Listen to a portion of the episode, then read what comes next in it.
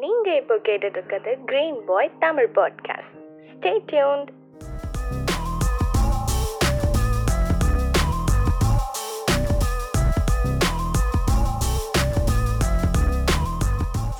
வணக்கம் நான் கார்த்திக். இது கிரீன் பாயோட சீசன் டூ சீசன் டூவில் ஏகப்பட்ட விஷயங்கள் மாற்றம் கொண்டு வரலான்னு சொல்லி டீமாக உட்காந்து யோசித்து முடிவு பண்ணால் நெய் மட்டும் தான் மாற்றிருக்கோம் இனிமேல் வரக்கூடிய எபிசோட்ஸில் அதிகமான டாப்பிக்கை பற்றி இன்னும் டெப்த்தாக டிஸ்கஸ் பண்ணலாம். எனக்கெல்லாம் எதுக்குப்பா அரசியல் அப்படின்னு சொல்கிறவங்க தான் மிகப்பெரிய அரசியல் பண்ணிக்கிட்டு இருக்காங்களாம் அப்படின்னு லெனின் சொல்லியிருக்காரு. இன்றைக்கு இருக்கக்கூடிய அரசியல் பற்றின பேச்செல்லாம் பார்த்தீங்கன்னா ஒரு கட்சி இன்னொரு கட்சி அதிகமாக குறை சொல்கிறது இதில் தான் அவங்க போட்டி போட்டுருக்காங்க இருக்காங்க. அதுலேயும் நடுநிலைவாதிகள்னு சொல்லக்கூடியவங்க பெயர் அளவில் தான் நடுநிலைவாதிகளாக இருக்காங்க. இவங்க யாரை பற்றியுமே இந்த எபிசோடில் பேச போகிறதெல்லாம் கிடையாது. அரசியல்னா என்ன அப்படின்னு ஒரு சின்ன இன்ட்ரோ தான் இந்த எபிசோட் அரசியலை பற்றி எனக்கு நிறையா தெரிஞ்சாலும் நான் மட்டும் பேச முடியாது இல்லையா? அதனால் நம்மளுடன் இணைந்து பேச வந்திருக்கிறார் மணி. வெல்கம் மணி. ஹாய் கார்த்திக். வணக்கம். க்ரீன் பை பாட்காஸ்ட்டுக்கு என்னையும் இன்வைட் பண்ணதுக்கு ரொம்பவே நன்றி. அதுவும் அரசியல் பற்றி பேசுகிறதுக்கு என்னையை கூப்பிட்டு உட்கார வச்சதுக்கு ரொம்பவே நன்றி.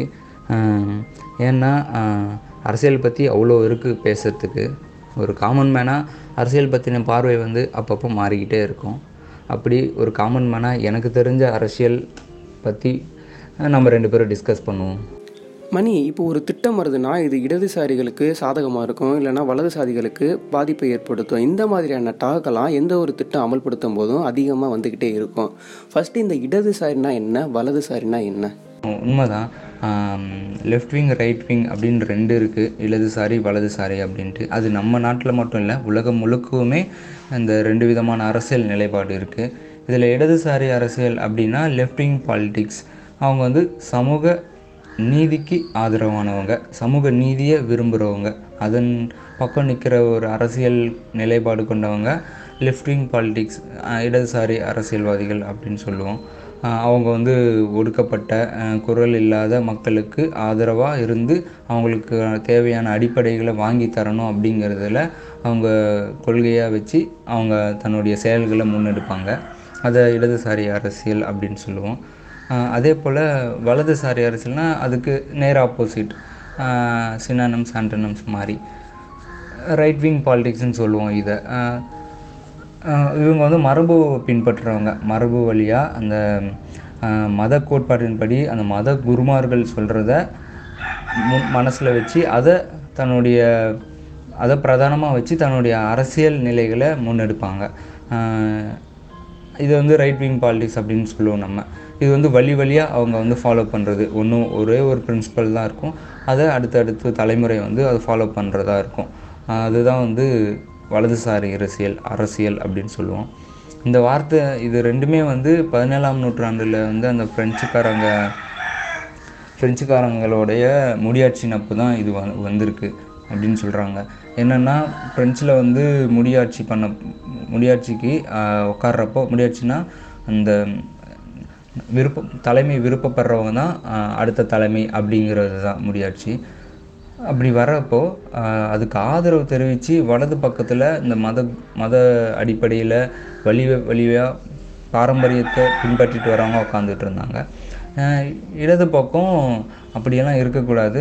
மக்கள் விரும்புகிறவங்க மக்களால் தேர்ந்தெடுக்கப்பட்டவங்க தான் நமக்கு தலைமையில் வரணும் அப்படின்னு சொல்லிட்டு அந்த முடியாட்சிக்கு எதிராக உட்காந்துட்டு இருந்தவங்க இடது பக்கத்தில் இருந்தாங்க. அதுலேருந்து அந்த லெஃப்ட் விங் ரைட் விங் அப்படியே வந்திருக்கு. அது அப்படியே இடதுசாரி வலதுசாரி அரசியல் நிலைப்பாடாக அப்படியே மாறி உருவாகி இருக்கு இப்போ வரைக்கும் அது தொடர்ந்துக்கிட்டே இருக்குது மணி இப்போ நிறைய பேருக்கு வந்து அரசியல் மேலே ஒரு ஆர்வம் இல்லாமல் தான் இருக்குது நான் நல்லா தானே இருக்கேன். நான் ஏன் அரசியலை தெரிஞ்சுக்கணுங்கிற மைண்ட் செட்டில் தான் நிறைய பேர் இருக்காங்க. அவங்க எல்லாருமே அரசியலை தெரிஞ்சுக்கணுன்னா எதனால் தெரிஞ்சுக்கணும்? அரசியல் வந்து நம்ம எல்லாருமே தெரிஞ்சிக்க வேண்டிய ஒன்று தான் அது வந்து நம்ம நிராகரிச்சிடக்கூடாது. ஏன்னா எப்படி நம்ம சாப்பிட்றோம் கற்றுக்கிட்டோமோ எப்படி நம்ம பேச கற்றுக்கிட்டோமோ நடக்க கற்றுக்கிட்டோமோ அந்த மாதிரி அரசியலையும் அத்தியாவசியமாக கற்றுக்க வேண்டிய ஒரு இடத்துல தான் இருக்குது ஏன் அப்படி சொல்கிறேன்னா எந் நமக்கு தேவையான அடிப்படை விஷயங்களையே நம்ம வந்து வாங்கணும்னா அது அரசியல் பண்ணால் தான் வாங்க முடியுது. இல்லையா? நமக்கு தேவையான அடிப்படை விஷயமே கிடைக்க மாட்டேங்குதா? அதுக்கும் காரணம் அரசியலாக தான் இருக்குது அந்த அரசியலை நம்ம தெரிஞ்சுக்கிட்டோம்னா தான் நமக்கு தேவையான அடிப்படை விஷயங்களே நமக்கு வந்து கிடைக்குது. அதனால் அரசியல் தெரிஞ்சுக்க வேண்டியது கட்டாயம். எல்லாருமே அதை தெரிஞ்சுக்கணும். இப்போ இருக்கிற இளைஞர்கள் ஓரளவுக்கு அரசியல் புரிதலோடு இருக்கு. அரசியல்னால் என்னன்னு தெரியுது அவங்களுக்கு புரிதல் எடுத்து. ஆனால் அரசியலை பற்றி பேசுகிறாங்க அரசியலை பற்றி விவாதம் பண்ணுறாங்க அது வந்து எந்த வகையில் இருக்குன்றது பி பட் அரசியலை எல்லாரும் பேசுகிறாங்கன்றது ஏ அது ரொம்ப முக்கியமாக பார்க்கப்படுது. ஒரு உதாரணத்துக்கு எடுத்துக்கிட்டோம்னா கூட ரேஷன் கடையில் நம்ம அன்னைக்கு தேவையான மாத பொருள் கிடைக்கல அப்படிங்கன்னா அவன் அந்த கடைக்கு எதிராகவோ இல்லை கடையில் வேலை செய்கிற ஊழியர்களுக்கு எதிராகவோ போடுவான். ஏதோ ஒரு விஷயம் பண்ணுறான்னா அதுதான் அவன் முன்னெடுக்கிற அரசியல். அவனுக்கு தேவையான பொருட்களுக்காக அவன் முன்னெடுக்கிற அரசியல் அது. ஒரு படத்தில் கூட சொல்லியிருப்பாங்கல்ல நீங்கள் அரசியலில் தலையிடலாம் அரசியல் உங்கள் வாழ்க்கையில் தலையிடும்னு சொல்லுவாங்கல்ல. அது வந்து எல்லார் வாழ்க்கைக்குமே பொருந்தும் ஒரு காலகட்டத்தில். சூப்பர் இப்போது நம்மளோட அடிப்படை தேவையை பூர்த்தி செய்யணும்னா கூட நமக்கு அரசியல் தேவைப்படுது. அதனால் எல்லாரும் அரசியலை தெரிஞ்சுக்கங்க அப்படின்னு நீங்கள் சொல்கிறீங்க இப்போது கொள்கை கொள்கையிலேருந்து தான் கட்சி வந்தது. கட்சியிலேருந்து ஆட்சி பிடிச்சதுக்கு அப்புறம் அவங்க கொள்கையை வந்து நிறைவேற்றிக்கிட்டாங்க. ஆனால் இப்போ கட்சியில் பெரிய இடத்துல இருக்கக்கூடியவங்களுக்கு கூட கொள்கைனா என்னன்னே தெரியல. கொள்கைனா என்னன்னே தெரியாதவங்க எப்படி கட்சியில் ஒரு நல்ல இடத்துல இருக்க முடியுது? உண்மைதான். கொள்கை என்னென்னே தெரியாமல் கட்சிக்குள்ளே ஒரு முக்கிய பொறுப்பில் இருக்கிற ஆளுங்க சமீப காலமாக அதிகமாகிக்கிட்டே தான் இருக்காங்க. அதுக்கு முக்கிய காரணம் என்னென்னு பார்த்தோம்னா பொருளாதார ரீதியாக அந்த கட்சிக்கு அவங்க கொடுக்குற தேவைகள் தான். பணம் இருக்குது அப்படிங்கிற காரணத்துக்காக கட்சியில் ஒரு முக்கியமான பொறுப்புக்கு போய் ஈஸியாக உட்காந்துட்றாங்க இதுக்கு முழு பொறுப்பும் பார்த்தோம்னா அந்த கட்சி தலைமையும் அந்த கட்சியும் தான் ஏற்றுக்கணும் ஏன்னா பணத்தை இப்போ நமக்கு கொடுக்குறாங்க பொருளாதார தேவைகளை கட்சியோட பொருளாதார தேவைகளை நிவர்த்தி பண்ணுறாங்க அப்படிங்கிற ஒரே காரணத்துக்காக மக்கள் சேவை ஆற்றக்கூடிய முக்கிய பொறுப்புகள் எடுத்து அவங்களுக்கு ரொம்ப சுலபமாக கொடுத்துட்றாங்க. அப்படி கொடுக்கறதுனால கட்சி என்னமோ பணத்தை வாங்கிக்கிறதுனால ஒரு வித பலன் அனுபவிக்கிறாங்க. ஆனால் அந்த கொள்கை என்னன்னு கூட தெரியாமல் முக்கிய பொறுப்பில் இருக்கிறதுனால பாதிக்கப்படுறது அவங்கள நம்பி இருக்கிற அந்த கட்சியை நம்பி இருக்கிற மக்கள் தான். பாரம்பரியமாகவே ஒரு கட்சி இருந்திருக்கும். அந்த கட்சிக்குன்னு ஒரு சில ஒரு குறிப்பிட்ட மக்கள் வந்து இருந்துக்கிட்டே தான் இருப்பாங்க. அவங்களெல்லாம் ஏமாத்துகிற மாதிரி அந்த செயல். கொள்கை என்னன்னே தெரியாமல் ஒருத்தரை நியமிக்கிறதுங்கிறது தன்னுடைய வழி வழியாக தனக்கு ஓட்டு போட்டுக்கிட்டு இருக்கிற மக்களை ஏமாத்துறதுக்கு சமம் அது. அவர் அப்புறம் பணத்தை மட்டுமே கொடுத்து கொள்கை என்னன்னு தெரியாமல் ஒரு கட்சியில் வந்த ஒருத்தர். எந்த அளவுக்கு மக்கள்கிட்ட போய் நிற்பார் மக்களுடைய பிரச்சனைகளை கேட்பார் அவங்களுடைய பிரச்சனைகளை தீர்த்து வைப்பார் அப்படிங்கிறதும் டவுட்டு தான். ஏன்னா பணத்தை கொடுத்துட்டு முக்கிய பொறுப்பில் போகணுங்கிறவர் அவரும் நான் தனக்கு ஒரு பேர் சமுதாயத்து சமுதாய ரீதியில் கிடைக்கணும் அப்படிங்கிற ஒரு மனப்பான்மையோடு தான் ஒரு பணத்தை கொடுத்து ஒரு கட்சியில் முக்கிய பொறுப்பு வாங்குறவருடைய மனநிலை இருக்கும். தொண்டு செய்கிறவங்களுக்கு அந்த மாதிரி முக்கிய பொறுப்பில் இருந்து தான் பண்ணணும் அப்படிங்கிற ஒரு ஒரு விதிவிலக்கு இருக்கும். ஆனால் இவங்க பொறுப்பு தேவைப்படுது. கொஞ்சம் அதன் மூலமாக ஒரு செல்வாக்கு தேவைப்படும். அதன் மூலமாக அவங்க வேறு விதமாக ஒரு பொருளாதாரத்தை ஈட்டுவாங்க அதில். தொழில் முறையிலையோ இல்லை புதிய தொழில் தொடங்குறதுலையோ அப்படின்ட்டு அது ஒரு பக்கம் அப்படியே போகும். கொள்கை என்னன்னு தெரியாமல் கட்சியில் முக்கிய பொறுப்பில் இருக்கிறதுனால ஏற்படுற விளைவுகளை மக்கள் மட்டுமே தான் சந்திச்சுட்டு வராங்க. அதுக்கப்புறம் அந்த கொள்கை ரீதியாக பொது இடங்களில் பேசும்பொழுது கூட அவங்க எந்த அளவுக்கு அந்த கொள்கையை பற்றி பேசுவாங்க கொள்கையை ஒட்டி பேசுவாங்கன்றதும் சந்தேகம்தான். அதனால் என்னமோ பலம் குறையிறது அந்த கட்சிக்காக தான் இருக்கும். ஓகே இப்போ கொள்கைனா என்னன்னே தெரியாதவங்க கட்சியில் பெரிய இடத்துல இருக்கனால அந்த கட்சியை நம்பிக்கிட்டு இருக்கவங்களுக்கு ஒரு மிகப்பெரிய ஆபத்தாக இருக்குங்கிறத நீங்கள் சொல்லியிருக்கீங்க. இந்தியாவில் தேசிய கட்சிகள் ரெண்டு கட்சிகள் மிகப்பெரிய அளவுலேயே இருக்குது அவங்க இந்தியாவில் நிறைய இடத்துல வந்து பரவி இருக்காங்க. குறிப்பாக சவுத் சைடு வந்து அவங்களால பெரிய லெவலில் எந்த ஒரு ஓட் பேங்கையுமே பண்ண முடியலை. தமிழ்நாடாக இருக்கட்டும் கேரளாவாக இருக்கட்டும் ஆந்திராவாக இருக்கட்டும். இங்கே எல்லாமே மாநில கட்சிகள் தான் ஒரு ஸ்ட்ராங்கான இடத்துல இருக்காங்க. தமிழ்நாட்டில் கிட்டத்தட்ட ஒரு ஐம்பது வருஷத்துக்கு மேலே திராவிட கட்சிகள் தானே ஆட்சி பண்ணிகிட்ருக்கு தேசிய கட்சிகளால் குறிப்பிட்ட ஒரு ஓட் பேங்கிங் கூட வாங்க முடியலையே. இது எதனால்? உண்மைதான். தேசிய கட்சியால் மாநில கட்சி அளவுக்கு மக்கள் மத்தியில் போய் நிற்கவே முடியல ஒரு மாநிலத்தில். ஏன் அப்படின்னு பார்த்தோன்னா தேசிய கட்சி ஆரம்பிக்கிறதே வட மாநிலங்களில் ஆரம்பிக்குது. அது அந்த அங்கே பார்த்தா அது ஒரு மாநில கட்சி. அது வளர்ச்சி பெற்று அது ஒரு தேசிய கட்சியாக மாறி இருக்குது அவ்வளோதான் நம்ம நாட்டில் பல் நிறைய மாநிலங்கள் இருக்கிறதுனால ஒவ்வொரு மாநிலத்திலையுமே ஒரு வகையான அரசியல் ஒரு குரூப் நடத்திக்கிட்டே இருக்காங்க. கேரளாவில் ஒரு விதமான அரசியல் தேவைப்படுது கர்நாடகாவில் ஒன்று மகாராஷ்டிராவில் ஒன்று தமிழ்நாட்டில் ஒன்றுன்ட்டு அங்கங்கே அந்த மாநிலக்கு தே மாநிலத்தை பூர்த்தி பண்ணுற அளவுக்கு தேவைகளை பூர்த்தி பண்ணுற அளவுக்கு ஒரு அரசியல் கட்சி ஆர்- ஏற்கனவே இருக்குது அப்படிங்கிறதுனால எங்கேயோ உருவான ஒரு கட்சி அது தேசிய கட்சியாக மாறிட்டதுனால அது எல்லா மாநிலங்கள்லேயும் வரணும் அப்படிங்கிறது அவசியம் இல்லை. அப்படியே வரணும் அப்படின்னா அவங்க ஆல்ரெடி அந்த மாநிலத்தில் இருக்கிற ஒரு கட்சி கட்சியோடைய வளர்ச்சிக்கு ஏ வளர்ச்சி மக்கள் மத்தியில் எப்படி இருக்குன்றதை பார்த்துட்டு அதுக்கேற்ற வகையில் அவங்களுடைய பணி பணியும் இருந்ததுன்னா அவங்களுடைய திட்டங்களும் இருந்ததுன்னா ஒரு தேசிய கட்சியும் மாநிலத்தில் வந்து ஒரு நல்ல ஒரு வரவேற்பு பெறுறதுக்குன்னு நிறைய வாய்ப்பு இருக்குது ஆனால் அப்படி இல்லைங்கிறது தான் இங்கே வந்து சோகமே.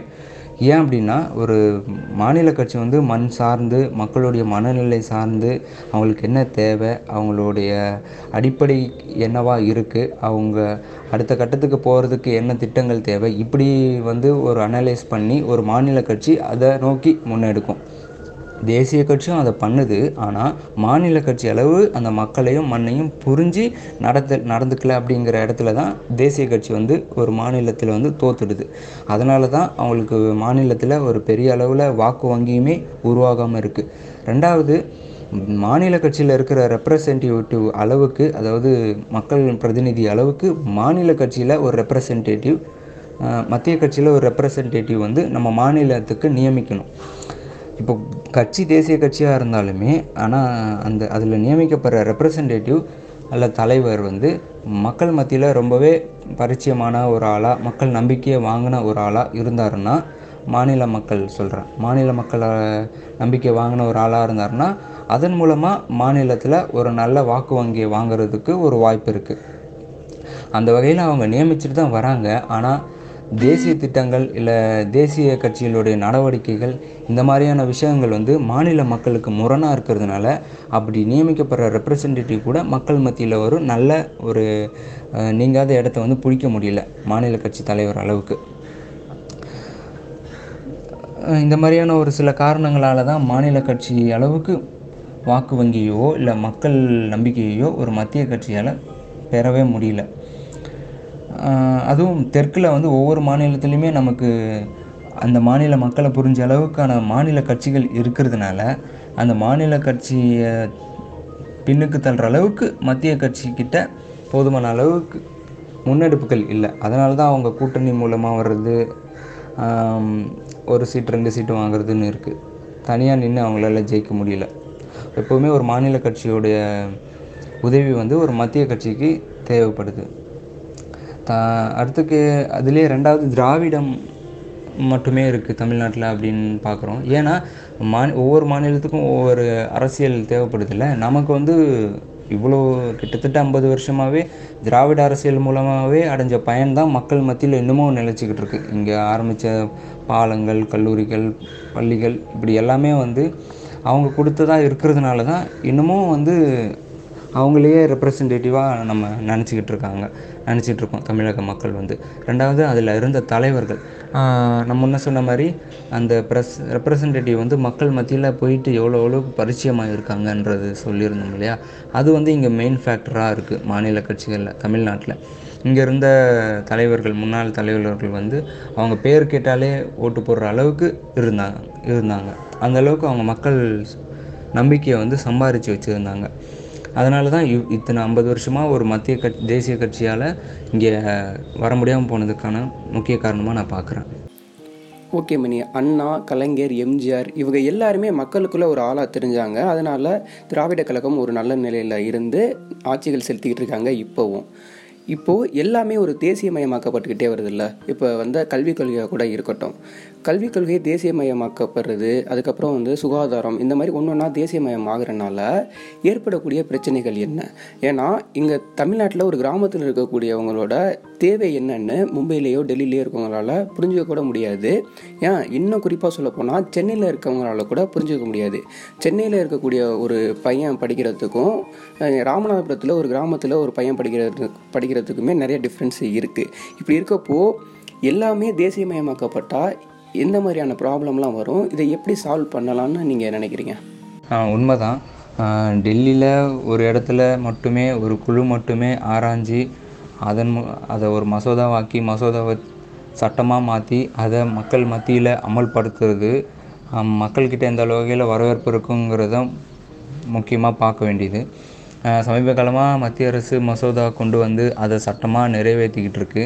அங்கே இருக்கிற ஒரு குழு மட்டுமே ஆலோசனை பண்ணி இந்த சட்டம் மக்களுக்கு தேவை இந்த சட்டத்தில் இவ்வளோ மாறுதல்கள் கொண்டு வரலாம் அப்படிங்கிறத தீர்மானம் பண்ணி அந்த தீர்மானத்தை மசோதாவாக்கி அந்த மசோதாக்கு அங்கே இருக்கிற நாடாளுமன்ற உறுப்பினர்கள் ஒப்புதலும் கொடுத்துட்றாங்க. மத்திய அரசு பலத்தின் மூலமாக அதை வந்து குடியரசுத் தலைவரும் ஒப்புதல் கொடுத்துட்றாரு. அது சட்டமாக மாறிடுது. அப்படி சட்டமாக மாற்றப்பட்ட மசோதாக்களுக்கு எதிராக தமிழ் இந்தியா முழுக்கவே சமீப காலமாக போராட்டம் நடந்தது. அது நமக்கு எல்லாமே தெரியும். அதுதான் வந்து அதுக்கு ஒரு மிக பெரிய உதாரணம். மத்திய அரசோட திட்டங்கள் மக்கள் மத்தியில் எந்த அளவுக்கு பிரதிபலிக்குங்கிறதுக்கு சமீபத்தில் நடந்த சிஏஏ எதிர்ப்பு போராட்டம் இப்போது இருக்கிற இஏ நியூ எஜுகேஷன் பாலிசி புதிய கல்விக் கொள்கை அப்படிங்கிற அப்படிங்கிறதெல்லாம் மக்கள் மத்தியில் எப்படி எ- எதிர் அதிர்வலைகளையும் எதிர்ப்புகளையும் ஏற்படுத்திகிட்ருக்கு அப்படிங்கிறத பார்க்கறது பார்க்குறதன் மூலமாகவே மத்திய அரசோட திட்டம் மக்கள் மத்தியில் எந்த அளவுக்கு இருக்குது அப்படிங்கிறது தெரிஞ்சுக்கலாம். உதாரணத்துக்கு புதிய கல்விக் கொள்கை கொண்டு வந்திருக்காங்க. ஒரு நாடு முழுக்க ஒரு திட்டத்தை கொண்டு வரணும் அப்படின்னா நாடு முழுக்க இருக்கிற மக்களை மனசில் வச்சு தான் அதை கொண்டு வரணும். சீனா மாதிரியோ அமெரிக்கா மாதிரியோ நம்மள்கிட்ட வந்து ஒரே கலாச்சாரம் ஒரே மொழி அப்படி இருக்கிற மக்கள் கிடையாது. நம்மக்கிட்ட வந்து நிறைய மொழி நிறைய கலாச்சாரம் உள்ள மாநிலத்துக்குள்ளேயே கலாச்சாரம் மாறுபாடு இப்படி நிறையா பன்முகத்தன்மை இருக்கிறதுனால ஒரு திட்டம் வந்து எல்லா தரப்பு மக்களையுமே மேக்சிமம் போய் சேரணும் அப்படிங்கிறத மனசில் வச்சுக்கணும். எல்லா தரப்பு மக்களையும் திருப்திப்படுத்த முடியாதுங்கிறது ஒரு பக்கம் இருந்தாலுமே அது பெரும்பான்மையான மக்களை அந்த திட்டம் போய் சேரணுங்கிறதுல கவனமாக இருக்கணும். இப்போ அந்த புதிய கல்விக் கொள்கைக்கு ஆராயறதுக்காக நம்ம இவ்வளோ பன்முகத்தன்மை கொண்ட ஒரு நாட்டில் அத்து அவ்வளோ மாநிலத்தில் கல்விக்காக நிறைய ஆசிரியர் சங்கங்களும் இருக்குது மாணவர் சங்கங்களும் இருக்குது ஒவ்வொரு மாநிலத்தில் இருக்கிற ஆசிரியர் சங்கமோ மாணவர் சங்கமோ அந்த மாணவர்களை பற்றி ஒவ்வொரு வகையில் புரிஞ்சு வச்சுருக்கோம். ஏன்னா அந்த மாநிலத்தை சேர்ந்த சங்கங்களுக்கும் அமைப்புகளுக்கும் தான் தெரியும் அந்த மாணவர்களை பற்றி இப்போது மாநிலத்து வாரியாக இருக்கிற ஆசிரியர் சங்கத்தை சேர்ந்த பிரதிநிதிகளை கூப்பிட்டு அதிலிருந்து மாநிலத்திலிருந்து ஒரு பிரதிநிதியை கூப்பிட்டு அந்த புதிய கல்விக் கொள்கையை கொண்டு வர்றதுக்கான ஒரு குழுவில் அவங்களையும் உட்கார வச்சு அவங்க பேசி கல்விக் கொள்கையில் எடுத்துகிட்டு வர வேண்டிய முறைகள் ச- மேற்கொண்டு கொண்டு வர வேண்டிய திட்டங்கள் மாற்றங்கள் இதை பற்றி விவாதம் பண்ணி அதுக்கப்புறம் இந்த புதிய கல்விக் கொள்கையை கொண்டு வந்திருந்தாங்கன்னா அது மேக்சிமம் எல்லா மாநிலத்தை சேர்ந்த மக்களையும் போய் சென்று போய் சேர்றதா இருந்திருக்கும். ஏன்னா அந்த மாநிலத்தோட ரெப்ரசன்டேட்டிவ் அந்த குழுவில் இருந்து அது அந்த மாநிலத்துக்கு என்ன தேவை மாநில மாணவர்களுக்கு என்ன தேவை தேவையில்லைங்கிறத பேசி இருப்பாங்க அதன் மூலமாக ஒரு அதன் மூலமாக நிறைவேற்றப்படுற ஒரு திட்டமோ இல்லை அதில் அந்த புதிய கல்விக் கொள்கையில் கொண்டு வர மாற்றங்களோ ஓரளவு ஏற்றுக்கிற மாதிரி இருந்திருக்கும். அப்படி பண்ணாமல் ஒரு குறிப்பிட்ட குழு ஆசிரியர் குழு மட்டுமே ஒரு குறிப்பிட்ட மாணவர் குழு மட்டுமே ஆலோசனை பண்ணி அவங்களோட கருத்துக்களை மட்டுமே உள்வாங்கி அதன் மூலமாக கல்வியில் வந்து மாற்றங்களை கொண்டு வந்து அதை புதிய கல்விக் கொள்கையை அமல்படுத்துறது வந்து இப்படி தான் எதிர்வினைகளை உருவாக்குது. ஏன்னா கிராமங்களில் இருக்கிற மாணவர்களையும் நம்ம யோசிக்கணும். சிட்டியில் படிக்கிற மாணவரை பற்றியும் நம்ம யோசிக்கணும்.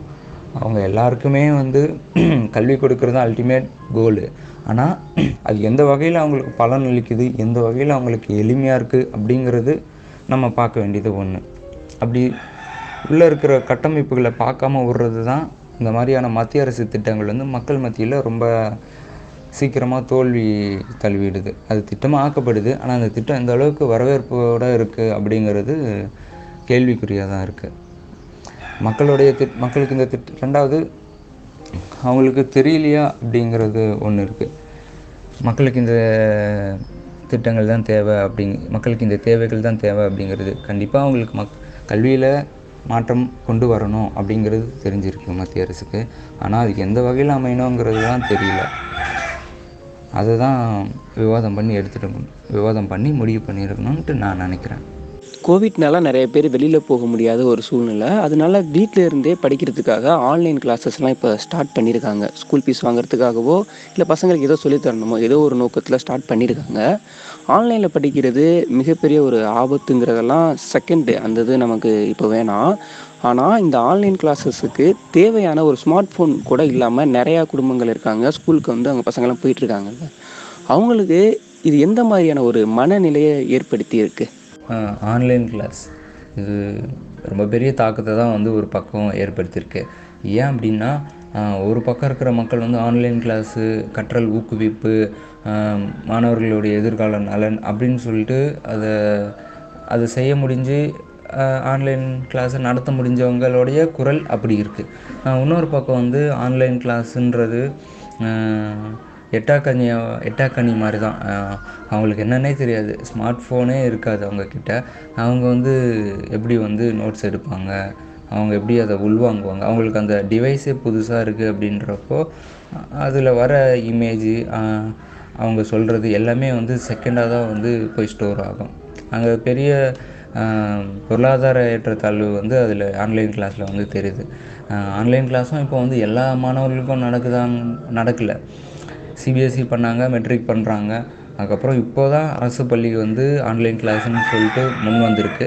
அதுவும் ஆன்லைன் கிளாஸ் வேண்டாம் டிவி மூலமாக நடத்துகிறோம் அப்படின்ட்டு வந்திருக்காங்க. அதுக்கு முக்கிய காரணம் என்ன அப்படின்னா பல கிராமங்கள் நம்ம தமிழ்நாட்டில் இருக்குது பின்தங்கிய கிராமங்கள்.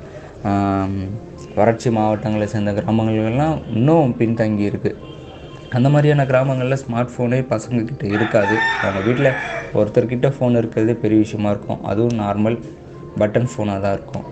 அவங்கக்கிட்ட போயிட்டு ஆன்லைன் கிளாஸில் வரணும் அப்படின்னா டேட்டா ஸ்மார்ட் ஃபோனு அதில் வர ஆப்ஸு அது புரியணும் அது கைட் பண்ணணும். இப்படி நிறையா தேவைப்படுது. ஒரு கிராமத்தில் இருக்கிற ஒரு கடை கோடி கவர்மெண்ட் ஸ்கூல் பையனுக்கு. சிட்டியில் அது பாசிபிள் ஆகுது. ஏன்னா எல் வீட்டில் எல்லாருக்கிட்டேயுமே ஒரு ஸ்மார்ட் ஃபோன் இருக்கும். வீட்டில் ஒய்ஃபையே இருக்கிற வீடுகள் நிறையா இருக்குது சென்னையில். அவங்க கைட் பண்ணுறதுக்கும் பேரண்ட்ஸ் இருப்பாங்க. இவர் போய் கிளா பசங்க போய் கிளாஸ் மட்டும் அட்டன் பண்ணால் போதும். மற்றதை பேரண்ட்ஸ் பண்ணி வழிகாட்டுவாங்க. ஆனால் அவனுக்கு ஆப்போசிட் அப்படியே இவங்களுக்கு நேராக ஆப்போசிட்டு அங்கே வந்து பையனுக்கு தான் ஏதோ ஒரு அளவுக்கு தெரிஞ்சிருக்கும். அம்மா அப்பா சுத்தம் படிச்சிருக்க மாட்டாங்க. அப்படி இருக்கிறப்போ இவனை கைட் பண்ணுறதுக்கு ஒரு ஆள் இல்லாமல் போகிறது பெரிய ட்ராபேக்காக இருக்கும். ப்ளஸ் முதல்ல ஸ்மார்ட் ஃபோன் ஆன்லைன் கிளாஸுங்கிறது இந்த மாதிரி தனியார் பள்ளிகளுக்கும் சிபிஎஸ்சி பள்ளிகளுக்கும் தான் செட் ஆகுது. அரசு பள்ளிக்கு இன்னும் பல பேர்கிட்ட ஸ்மார்ட் ஃபோனே இல்லாததுனால ஆன்லைன் கிளாஸுங்கிறது அவங்களுக்கு என்னன்னே தெரியாமல் தான் இருக்குது அரசு தான் இதை வந்து தீவிரமாக இப்போ பரவாயில்ல ஏன்னா இப்போது கல்வி தொலைக்காட்சின்னு ஆரம்பித்து தொலைக்காட்சியின் மூலமாக நாங்கள் வந்து கல்வி கொடுக்குறோம் அப்படின்னு சொல்லிட்டு ஆரம்பிச்சிருக்காங்க. அது மாணவர்களுக்காக தான் அரசு பள்ளி மாணவர்களுக்காக தான். நெட் இல்லாத ஸ்மார்ட் ஃபோன் இல்லாத மாணவர்கள் அந்த டிவி மூலமாக நடத்துகிற கல்வியை பார்த்து அதன் மூலமாக ஏதோ தெரிஞ்சுக்க வாய்ப்பு இருக்கும். ஆனால் இந்த ஸ்மார்ட் ஃபோன் மூலமாக ஸ்மார்ட் கிளாஸு ஆன்லைன் கிளாஸில் அந்த கிளாஸே அட்டன் பண்ண முடியாத ஒருத்தனால அந்த கிளாஸ்லேருந்து எப்படி சில விஷயங்களை உள்வாங்கிக்க முடியுன்றது ரொம்ப பெரிய கேள்விக்குறி அப்படின்னு நினைக்கிறேன். தேங்க்யூ மணி அரசியலை பற்றி பேசணும்னா இன்னும் நிறைய பேசலாம் டெப்த்தாக பேசலாம். ஏன்னா அரசியலில் அவ்வளோ இருக்குது நிறைய பேர் அரசியல் பற்றி பேசுங்கன்னு சொல்லிகிட்டு இருக்கீங்க. இனிமேல் வரக்கூடிய டாப்பிக்கில் அரசியல் பற்றி எவ்வளோ பேச முடியுமோ அவ்வளோ ட்ரை பண்ணுறோம் அரசியல் பற்றின ஒரு சின்ன வியூவை எங்களோட ஷேர் பண்ணதுக்கு தேங்க்யூ மணி. நன்றி கார்த்திக். உண்மைதான் அரசியலை பற்றி அவ்வளோ இருக்குது பேச. நம்ம பேசிக்கிட்டே இருக்கலாம். ஒரு காமன் மேனாக அரசியலை பற்றின பார்வை வந்து முன்னாடியே சொன்ன மாதிரி அப்பப்போ மாறிக்கிட்டே இருக்கும். அப்படி மாறுறதுக்கு ஏற்ற மாதிரியும் அப்பப்போ ஹெல்த்தியாக அரசியலை பற்றி டிஸ்கஷன் நம்ம பண்ணிக்கிட்டே இருக்கலாம். ஏன்னா மூணு விஷயம் வந்து உலகத்தில் எண்டே இல்லாதது. ஒன்று அவள் என்னை லவ் பண்ணுறாளா இல்லையா? ரெண்டாவது சாமி இருக்கா இல்லையா? மூணாவது அந்த அரசியல்வாதி நல்லவனா கெட்டவனா? இந்த மூணுத்துக்குமே எண்டே இருக்காது. டிஸ்கஷன் போயிட்டே இருக்கும். அப்படி ஒரு டாபிக் தான் இந்த அரசியல். அரசியலை பற்றி இன்னும் நிறைய பேச வேண்டியது இருக்குது அடுத்தடுத்து பேசுவோம். அந்த க்ரீன் பாய் பாட்காஸ்ட் சேனல் என்டர்டெயின்மெண்ட்டையும் தான் தாண்டி இன்ஃபர்டெயின்மெண்ட்டாக இப்படி நிறைய தகவல்களையும் சொல்லிக்கிட்டு வர்றது ரொம்பவே சந்தோஷமாக இருக்குது இன்னும் இது மாதிரி நிறையா என்டர்டெயின்மெண்ட் ப்ளஸ் தகவலோடு சேர்ந்து என்டர்டெயின்மெண்ட் சொல்கிறது அதிகமாக இருக்கணும் அப்படின்னு நான் நினைக்கிறேன். அந்த மாதிரி பண்ணணும்னு நம்புகிறேன் பாட்காஸ்ட் சேனலுக்கு க்ரீன் பாய் பாட்காஸ்ட் சேனலுக்கும் கார்த்திக்கும் ரொம்ப நன்றி வாழ்த்துக்கள்.